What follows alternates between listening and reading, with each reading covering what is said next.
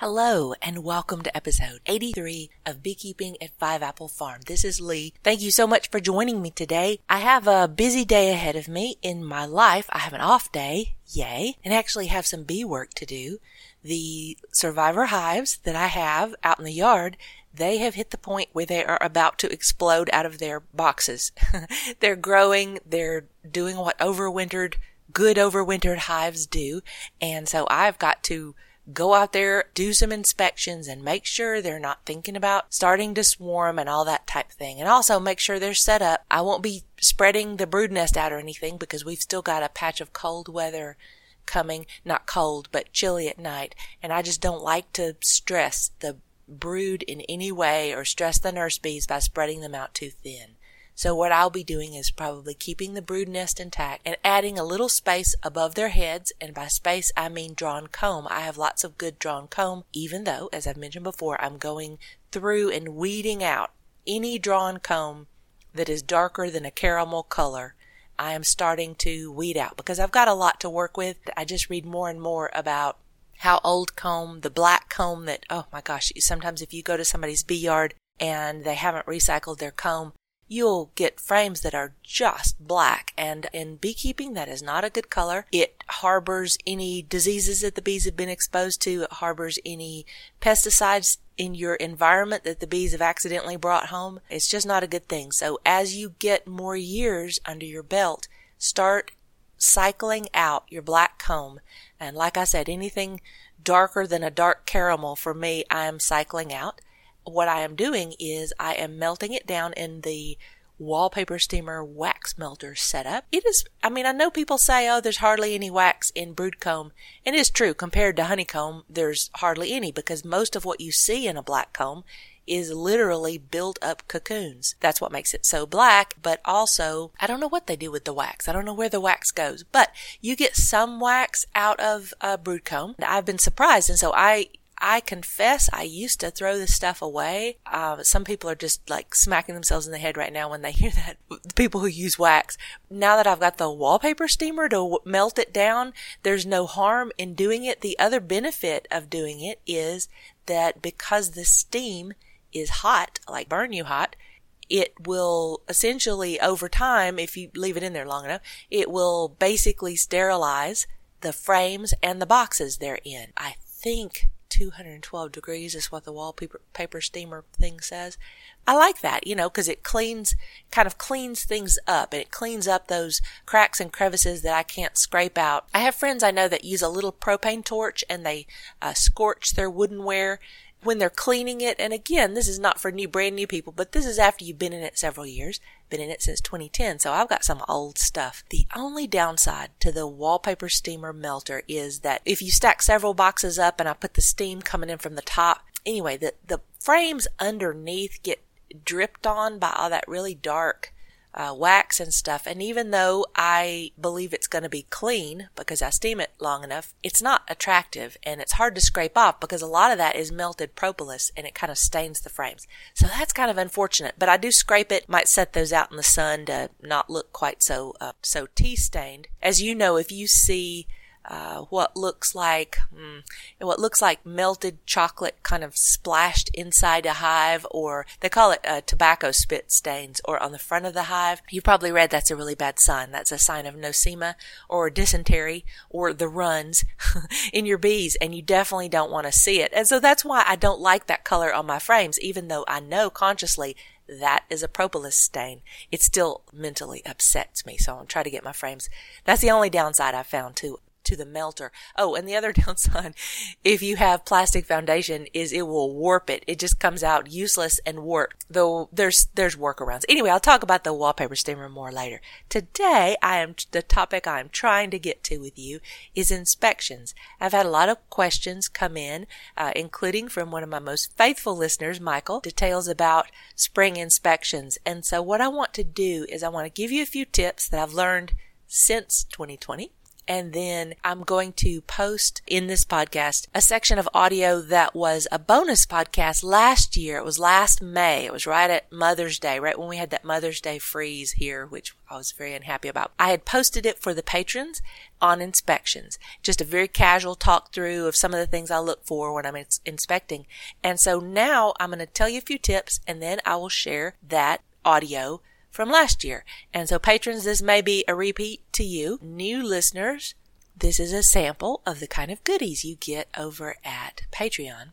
But it's fine if if you don't feel like you can join Patreon. There is no pressure. That is what this, the main channel here is always going to be the, the free podcast. So about inspections, as with everything in beekeeping, it all depends on where you are in the country, or what country, uh, what your warmth, what your spring is, what your temperatures are, whether you've got cold snaps coming. All those things affect what you find, what you will do about what you might find in your early spring inspections.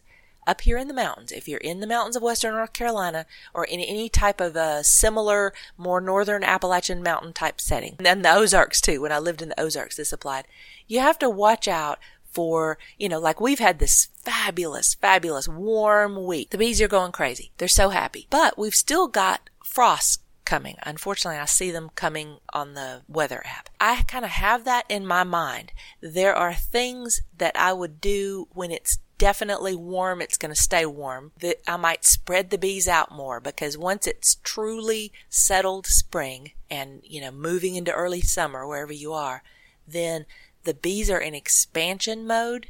They are growing.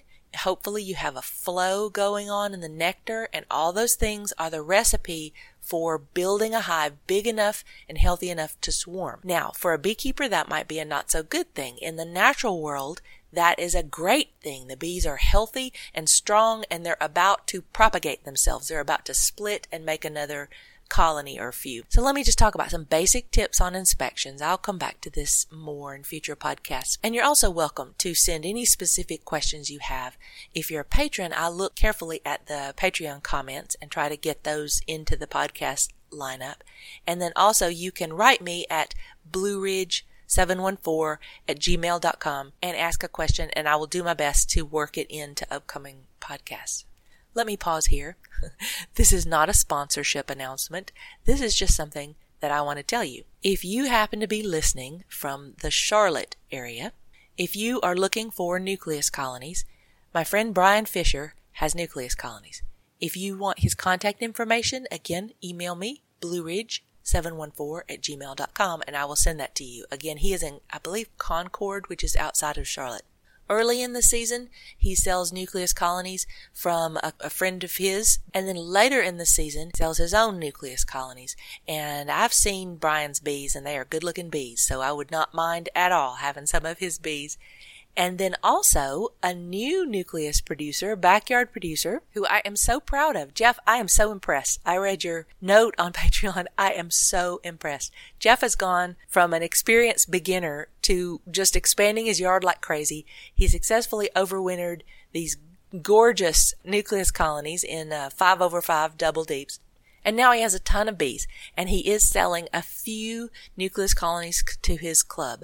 If you happen to be in the Winston-Salem or Greensboro, North Carolina area, he is in that area. I would be glad to give you his email if you happen to be in one of those areas and looking for a good nucleus colony. So anyway, congratulations, Jeff. I'm really impressed with what you've done. All right. So like I said, that wasn't a sponsorship. I just come across that information, and I know it's, it's hard to find a good nuke. And one tip I will give you, now nucleus producers won't exactly like it that you're asking this. Whatever area you're in, it's kind of good sometimes to not get the first batch of nucleuses that, that come out if the queen was mated that spring. And that's because in the early spring, sometimes you have a less successful, less diverse mating because there just aren't as many drones out there. So for example, your nucleus producer may have beautiful, healthy hives, but if the queens go out in the world and there's not enough beautiful, healthy hives at the same level to produce a ton of drones, less successful and less diverse mating. Now, it, that could still get you a good nuke, but if you want a great nuke, you might talk to your producer about when the queen is mated. Now, if it's an overwintered queen, you know, and she was a late summer queen from last year, then she's going to just rock from the beginning. But if she's a spring-mated queen, then you want to find out, in my opinion, I'm not just doing this to annoy your new producer, but you want to find out, when was that queen mated? Where was she mated? Was is she a purchased queen that they just put in some bees of theirs, or do they actually know when and where she was mated? And if they're their own queen, then they, they know a lot more specifics about that. I think, again, okay, I'm, I'm, you know, I'm a bee snob. I can't help it. If your nuke producer is producing their own queens and putting them in the nucleus colonies, I like that better, because what that means is she didn't come as a caged queen. She wasn't uh, banked anywhere for any length of time. I've read more and more about, you know, queen banking really does, they take a hit to their quality. They take a hit to how well the bees they're introduced to are going to adapt. It's not to say a caged queen is bad. I mean, all of us, if you're going to buy a special queen, she's probably going to come caged. But if you buy a nucleus and she's already laying, and if you buy a nucleus and that queen was raised by that nucleus producer, and she was basically moved right from her mating nuke into the nucleus that they're going to sell, then she did not get banked. And that is where they just kind of put her in storage in a in a hive, in a cage, and she can't lay. So anyway, those are, you know, snobby things that might annoy your nuke producer, but they'll also know you are looking for something quality. Okay, sorry, got off on that. In, in inspections, so so this time of year, what you are assessing is you are assessing everything that's in the in the whole hive. You are assessing the brood pattern. You you want a lot of brood. You want brood in all stages, ideally. If you want to see new open brood. Ideally, if you can, you want to see larvae, or as tiny larvae as you can see. Ideally, if you can see an egg, then you're in high cotton, because you, if you see a standing up straight egg, you've got a queen within less than three days, so you don't even have to look for her. You're good.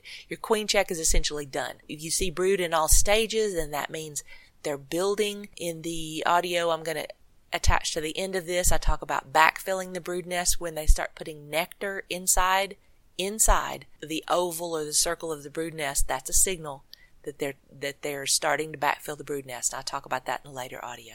One of the things that I learned since I did that audio last year is the idea of when to put on supers. I have a, I have a new thing, and this was from the Irish Beekeeper that um, I, I posted some information on the Irish Beekeeper of fifty or forty, forty or fifty years. I learned so much from that presentation, and I shared it in a, in a podcast. I don't think it was, I think it was at the end of last year maybe, but he talked about how, how he looked at supering.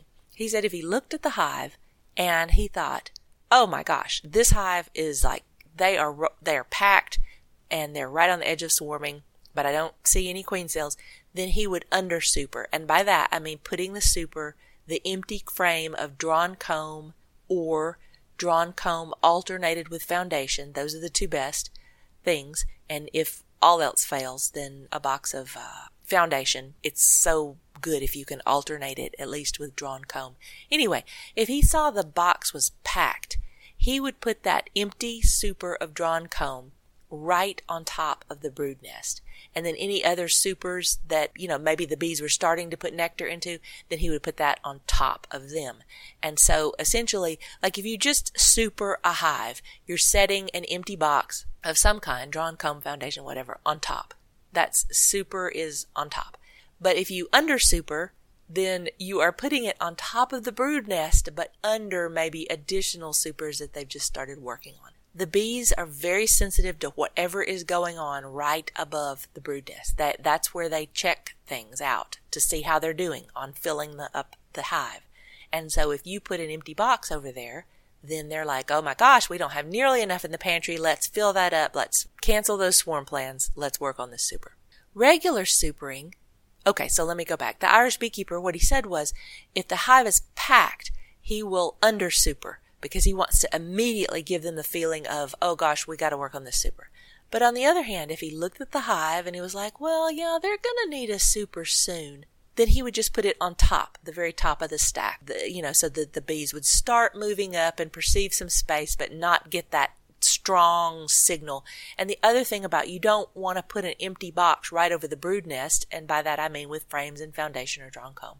You don't want to put that uh, empty comb right over the brood nest if you've got a cold snap coming, because remember, heat rises off that brood nest. You don't want them to lose the heat in that brood nest if you still have to worry about cold snaps coming. But if your cold snaps have passed, then you've got more leeway to open up some space. Okay, I think those were, that was the tip I wanted to add in. Oh, one thing, when I posted this um, on Patreon last year, somebody at that time had said, what do you do when you find queen cups or cells during an inspection? Now, finding a queen cup and finding a queen cell, two very different things. A queen cup is like the little cap of an acorn, and they have those in there regularly, you know, and if it's an open queen cup, you look in there, there's nothing going on, it's dry at the bottom. Well, there, that's no problem. You don't have to do anything because they, they keep those in there. They're just like, yeah, maybe we'll need this sooner or later. A queen cell, on the other hand, is uh, what the in the U K they call charged. That is when there is an egg or a larva and royal jelly. And out in the field, what you'll see is a glisten, you know, a little pool of royal jelly and a glisten in the bottom. If you see that in the bottom of a queen cup, it is not a queen cup anymore. It is a queen cell, and that is in action. That means they have started the swarm process. And that is a topic for a whole different thing of how to deal with a queen cell. There, I've got many podcasts on making splits and all that. Uh, and if you have swarm cells started, you have the opportunity, you have a wonderful opportunity to make a split. On the other hand, if you find a capped queen cell, so it's the peanut hanging off, usually hanging off toward the bottom of the frame. If you find a capped queen cell, it, that cell is finished, and there is a good likelihood that your queen has already left with her swarm. And again, that's a whole different, um, whole different menu. On the flow chart, you go to a whole different page of, of what to do at that point. But here's just some basic information about inspections. I hope you enjoy. Thanks, and I appreciate each one of you listening. Here's the audio.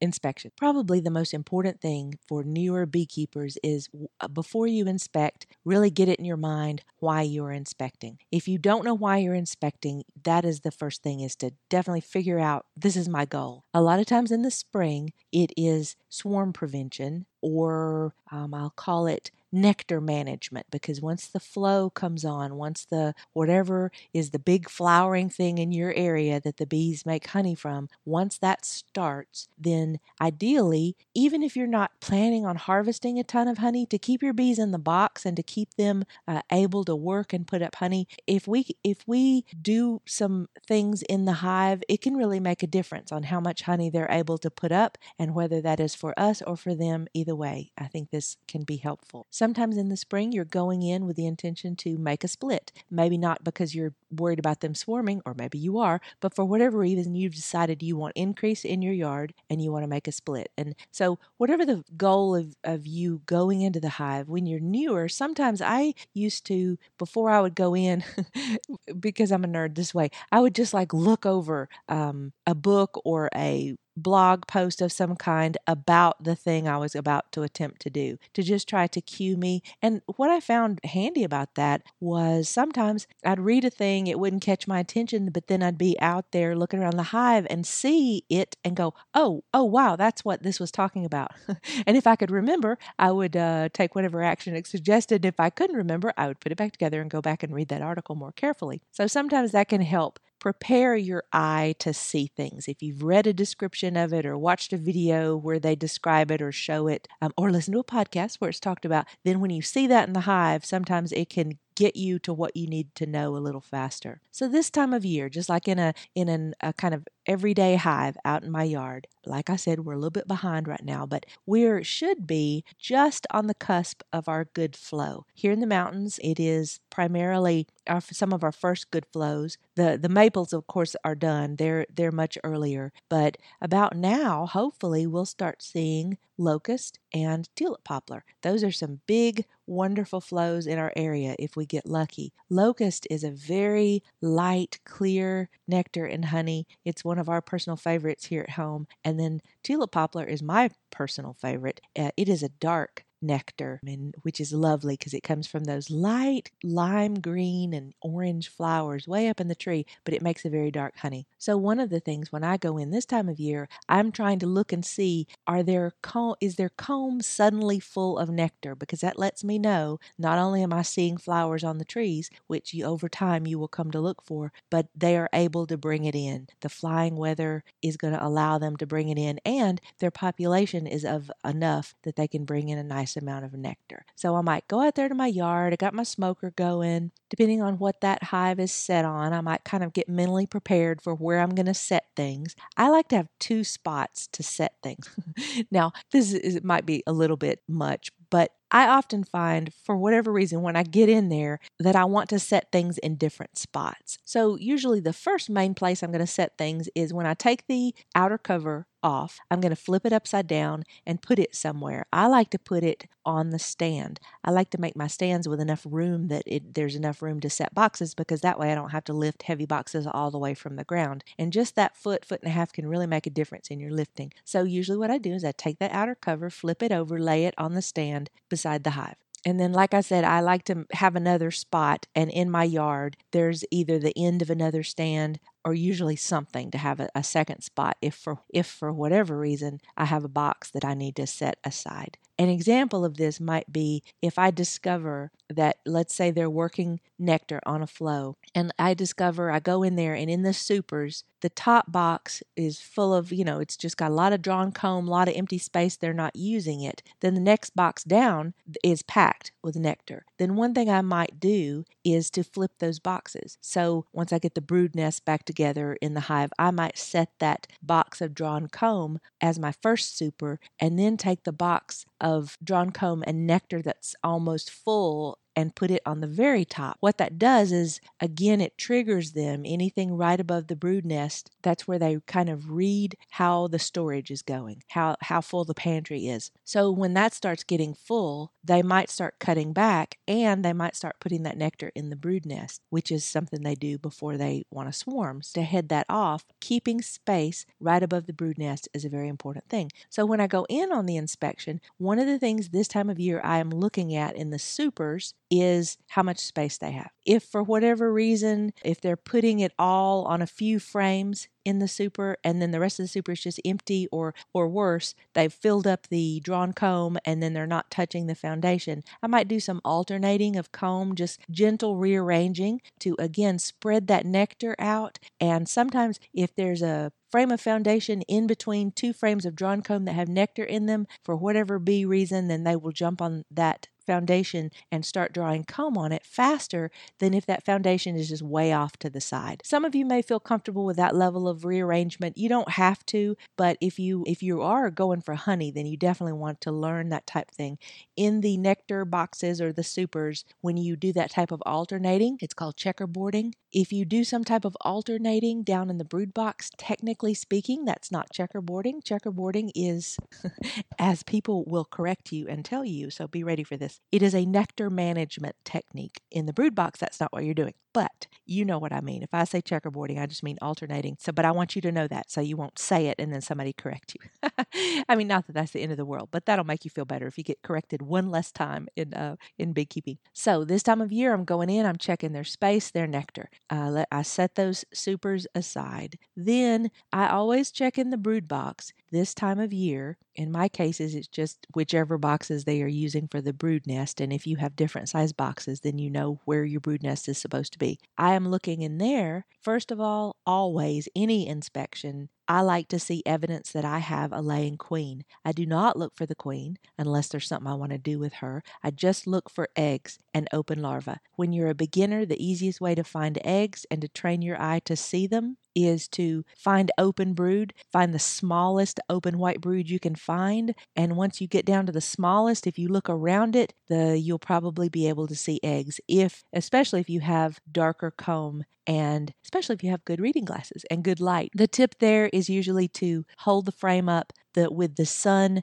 behind you so that it's shining down into the cells. Now, as you probably know, the cells on a frame, they're not drawn perfectly sideways. Um, they're actually drawn with a very slight tilt up, which makes sense because that way the nectar, even when it's not condensed down in, not condensed is not the right word. What's that? De- dehydrated, dehydrated down to honey even before that, with the cells at that slight angle. I think it's like, I don't know, fifteen degrees or something upward. It just keeps the nectar in so it doesn't run out. But what that means is when you're looking into those cells, you're not going to be looking straight in. If you tilt it toward you a little bit, then the sun, you can get the angle of the sun right into the bottom of the cells. And that's the best way to see what is going on in there. Now, if you happen to be using foundationless frames, and as many of you know, I'm using more of that these days, when they first draw that comb out on a foundationless frame, it's only attached at the top. And if you tilt that frame, it will swing. It will swing and it will, if it's heavy, it will break and fall off. And that's awful. So with a foundationless frame, you always want to keep that, uh, if it's a sheet of paper, if you can think of the, the comb as a sheet of paper, then you always want to keep the edge of the paper, the edge that would give you a paper cut. It always needs to be the gravity, uh, it needs to be pointed straight down at the ground. Now, though, there's a whole technique, and if you have foundationless, by all means, look up that technique on YouTube of flipping a foundationless frame. If you have foundation, you can just gently flip the thing over and look at the other side. And of course, I used foundation for years and years, and then started uh, working more with foundation less. And it really takes some retraining to train yourself not to just flip a frame over. Of course, if you flip it and that thing full of nectar falls out on your boots, you won't do that again. Ask me how I know. But anyway, so there is a different technique of flipping the frame if you're using foundationless. And when you're using foundationless, once they get it attached to all four sides, then there's no real difference. I mean, unless it's just loaded with honey and the weather's hot. You will train yourself, if you're using foundationless, to do that very particular movement that keeps the, I don't know the technical definition, but it, you know, it keeps the center of gravity always flat. Anyway, look up the video. You'll, you'll see what, it's very hard to explain in words, at least with my brain. So I've gone in, I've established that I have a laying queen because I see very young white open brood, or better yet, eggs. If you see eggs, obviously she's been there within three days. If you see eggs standing straight up, then she's been there in under three days because that egg, the first day it is laid in this cell, it is just straight up and down. And then as it gets closer to a, a, a closing, I think, then it it sort of falls over sideways. Then it's laying, once it once the you have the little tiny larva, then it's laying flat in there in a, a tiny C shape that gets bigger and bigger and easier to see as they grow. But anyway, if you see an egg standing straight up, your queen has probably been there today. And if you see any type of egg, she's been there within three days. And that's enough. Seeing eggs, it's fine. You know, I try not to mess with the brood nest too much. That said, new beekeepers, at least in my experience, they tend to be, most new beekeepers tend to err on the side of not inspecting enough. They're like, oh, I don't want to bother the bees. And part of that's true, but part of it also is nervousness to handle everything. And then the other extreme of new beekeepers that I've seen, I've very rarely, but I've seen one or two that just wanted to get in there and mess around and rearrange and all that. And that's not good for the bees either. So somewhere that nice middle path of inspecting often enough, which is usually about uh, the longest in swarm season that you really want to stretch it is ten days. And that's that's pushing it. I mean, every week in the height of swarm season, which you want to find out in your area what it is, then, you know, weekly, week to ten days, that's your range. And as I've said before in other podcasts, if you have a young queen, like if you have a brand new young queen in there, as long as you know she's got room and as long as you've gone in there and you're spreading out things, then you can push it closer to ten days. Now, here's some things I am looking for. And this is something, once you're an experienced beekeeper, you're almost not even aware that you're looking for all this. When you're new, you have to mentally, I mean, if you want to, you know, mentally put this on your checklist to look at. But then as you get more experienced, you're just automatically taking it all in. It really will get easier. It really will get much more instinctive. For example, when I first open, take the outer cover off of the hive. Now, I've probably given a little gentle puff of smoke in the vicinity. And depending on the temperament of your bees, I have my smoker ready. That's the important part. But when I take that outer cover off, immediately I'm looking on the inner cover. If it's packed with bees on the outside of the inner cover, then that lets me know there's a lot of bees in that box. I might want to think about expanding their room. Then when I gently take off that inner cover, I usually, I look on it for the queen, and then I tend to set it down in front of the hive, leaned up against the front entrance, but not blocking it, because then you'll get a big cloud of the forager bees wanting to come back in, and they can't because they're blocked. I just tilt it up, and that way the nurse bees that are on that can just walk back into the hive. And I, like I said, I have glanced on the inside of that for the queen. In all these years, I've only found the queen on the inside of the inner cover once, but I was glad I saw her and made sure that she got back into the hive. And again, I don't typically use queen excluders. Sometimes I do, but I don't often use them. And so that's why it is possible in my hives that she's walking around all the way up at the top. So I've set the inner cover down. I, I've talked earlier about kind of looking at the nectar storage area, your supers, whatever's functioning as a super on there. One thing, when you open, when you pry the boxes apart and pick it up, that's an instant reading on how full that box is. You will quickly learn to judge the weight, to pick up a super and just without even looking inside it go, oh gosh, they need another super, or pick it up and go, oh man, they're not they're not getting much nectar right now. So all that will come over time. When you're new, you probably have to look in there and kind of begin um, what would you call that? Be- begin correlating the weight of your particular super with how much nectar's in there. Get that muscle memory of um, paying attention to that. Again, if it's crammed up, spread it out. If it's getting full, then you can, you have a couple of options. You can add another box. Okay, here's a little technique. When you add another box, ideally of drawn comb that you have in storage, but if you're new, you probably have foundation. So if you have a box of drawn comb, like I might, then in the height of the nectar flow, I do a thing called undersupering, and that means putting the super under the one they're already working on. And that's what I mentioned. It creates this big bunch of open space, but it's drawn comb. So they can immediately just start dumping nectar in there. That will really, if you are going for honey, drawn comb, well, drawn comb is just always the treasure. It is always a limiting factor in your hive. So treasure it, take care of it, preserve it, but then weed it out when it gets ugly. But anyway, undersupering is putting a, a full box of either all drawn comb, or perhaps I alternate the comb. So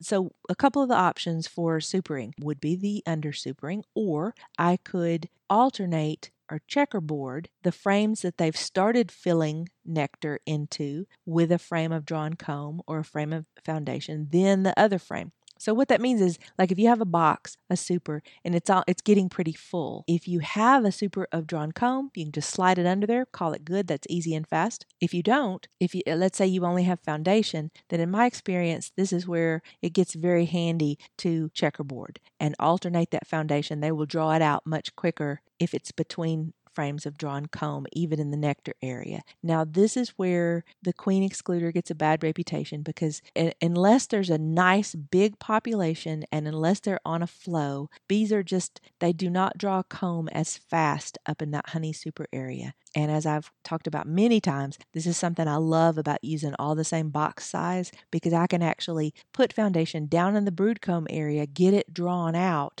and then strategically move it up into the honey supers and have a lot more drawn comb. But if you're not using a queen excluder, it also makes it easy. I'll talk more about queen excluders in a future thing. So check the nectar storage area. I've made my assessment, made my decisions on how much space they might need. Again, I like to keep a nice solid population in my boxes. If you have, if you have enough bees in the box to have a significant number of bees on pretty much every frame in that hive, there's just this whole bunch of woes you won't even run into, because there's enough bees to fend off wax moths. There's enough bees to control hive beetles, or hopefully hive beetles are challenging down south. So anyway, that population is definitely works in your favor. And then there's always balancing it with them feeling too crowded. But down in the brood nest, oh, well, let me back up. So one of the things when I first look into the very top of the hive, if I see them drawing white wax, sometimes they'll even draw it out of the opening of the inner cover. That lets me know they're on a strong flow and they need more room. It's particularly in the nectar area and perhaps in the brood nest area. But when they're drawing wax, that's a very special time. It's a very narrow window of the year where both the flow and the warmth are at the right, the magical combination, and the age of the bees. So you have to have three factors going in your favor to get wax. This is one reason why it's such a treasure. So you have to have the right weather. There's a, a level of warmth that they have to have to draw wax. And then above that, they don't they don't draw it very well either. Then you have to have a certain number of bees of a certain age, your young nurse bees. And then you have to have either feeding or a flow. And on a flow, they just, a natural flow, they just act different. They just, they're having a blast and it shows. So anyway, white wax drawn in places other than foundation triggers me to say they need more nectar storage room. So now that when I'm down in the brood box, I'm looking for things like early in the spring, I start looking for drone comb. And those are the, the big fat cells that are sideways. And you often tear them in two when you separate boxes. Because with foundation, we don't give them a lot of room for drones. They want drones, so they'll draw them in between the boxes. And then you tear them apart when you open up.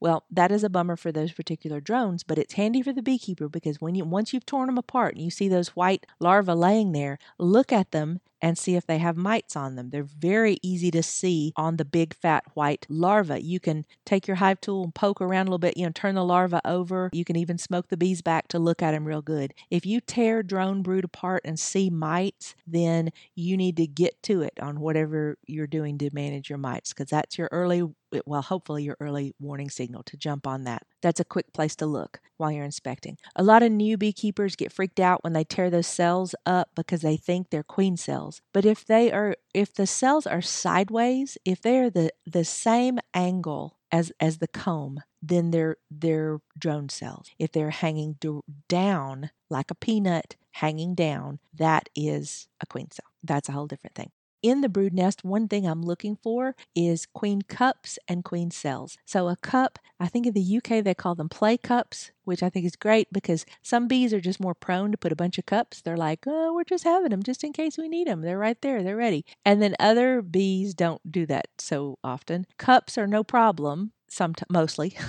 I, I tilt the frame, look in that cup, put the sun on it, look in it. Once it has an egg and larva in it, then that is a charged queen cup. That is a cell. That's a queen cell, even though it might be brand new. And that means you're much further along in this swarm. And they, they're they're not just thinking about potentially swarming in the future. They are making the first steps. If you find that charged queen cell when it's very small, there's many things you can do that you don't have that option anymore once it gets really big, like once it starts to really look like a peanut. Or if you open and you see capped queen cells, then you want to really pause. You never knock those down if it's capped, because when they're capped, there's a good chance that hive has already swarmed, or they are so within minutes to hours to days of swarming that you don't want to do it because they're going to do it anyway, even if you knock queen cells down. But that's a whole nother thing. So anyway, those are some of the things that I look at when I'm inspecting. Oh, another important one is if I look in the brood nest, and you know, the brood nest is that, that round ball in space. And so usually in those round spaces on the frames, you see larvae, and then usually you'll see some pollen around them. Sometimes they scatter out pollen here and there. And then usually you'll see nectar somewhere on the outside of that. If you look at that brood nest frame and start to see little glistening cells of nectar where there should be brood in that middle. So you see there, there's brood, brood, brood, brood, you know, all in that pattern that should be. And then they're starting to put nectar cells. So they're starting to dot that frame with nectar cell inside kind of the baby nursery. That is your signal. That is backfilling the brood nest. That's an important sign. When they start backfilling the brood nest or putting nectar where ordinarily there would be larvae, what they're doing, one of the things they're doing, is they are limiting the area that the queen can lay. And that is a definite swarm preparation because remember, they have to slim her down to get her ready to fly. And one of the ways they do that is they limit her, her laying by backfilling the brood nest. So when you start seeing those glistening drops inside your brood area, that means they're thinking about it, and you need to really look in that hive and see what stage they've gotten to.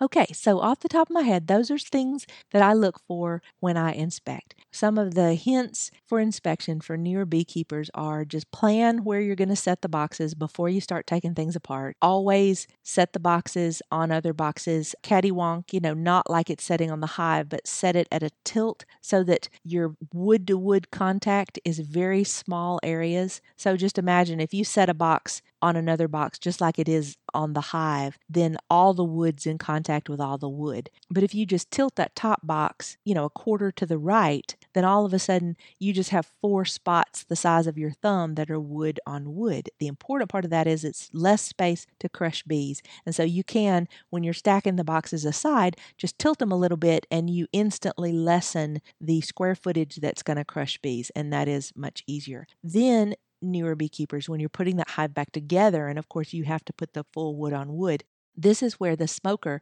does as much work as any other time, and that is to, if they've gotten out on the, if you've got a nicely populated hive, they've really gotten out on those outer edges, then use your smoker to just gently run them back in and gently run them off the top bars. And again, you'll just crush far fewer bees. If you can get through a hive inspection crushing as few bees as you humanly can, those bees are going to be so much nicer. The moment you crush a bee, of course, it releases alarm pheromone. Everybody starts getting upset. That is, if you hear that terrible crunch, then take your smoker, and you don't even have to smoke the bees. Just smoke the area in the hive. So there's just this light smoke in that whole area, and you will be amazed at how much that will calm them down. The smoke is much better to get them off of any, any, anytime you want to get bees off, it's much better to use smoke than a brush, except if you're dealing with queen cells. uh, it's a long story. But anyway, brush, you'll, if you use the brush, you'll quickly see they hate the brush and they don't like that, and it will upset them. Whereas gentle, light puffs of smoke, it does not seem to upset them. It just moves them. Okay, so that's everything I can think of at the moment. Thank you to each one of you who have really gone above and beyond, and you are contributing to this podcast. You are keeping it going. You are the team that makes it possible. I thank you so much. Have a wonderful day. I'll talk to you soon.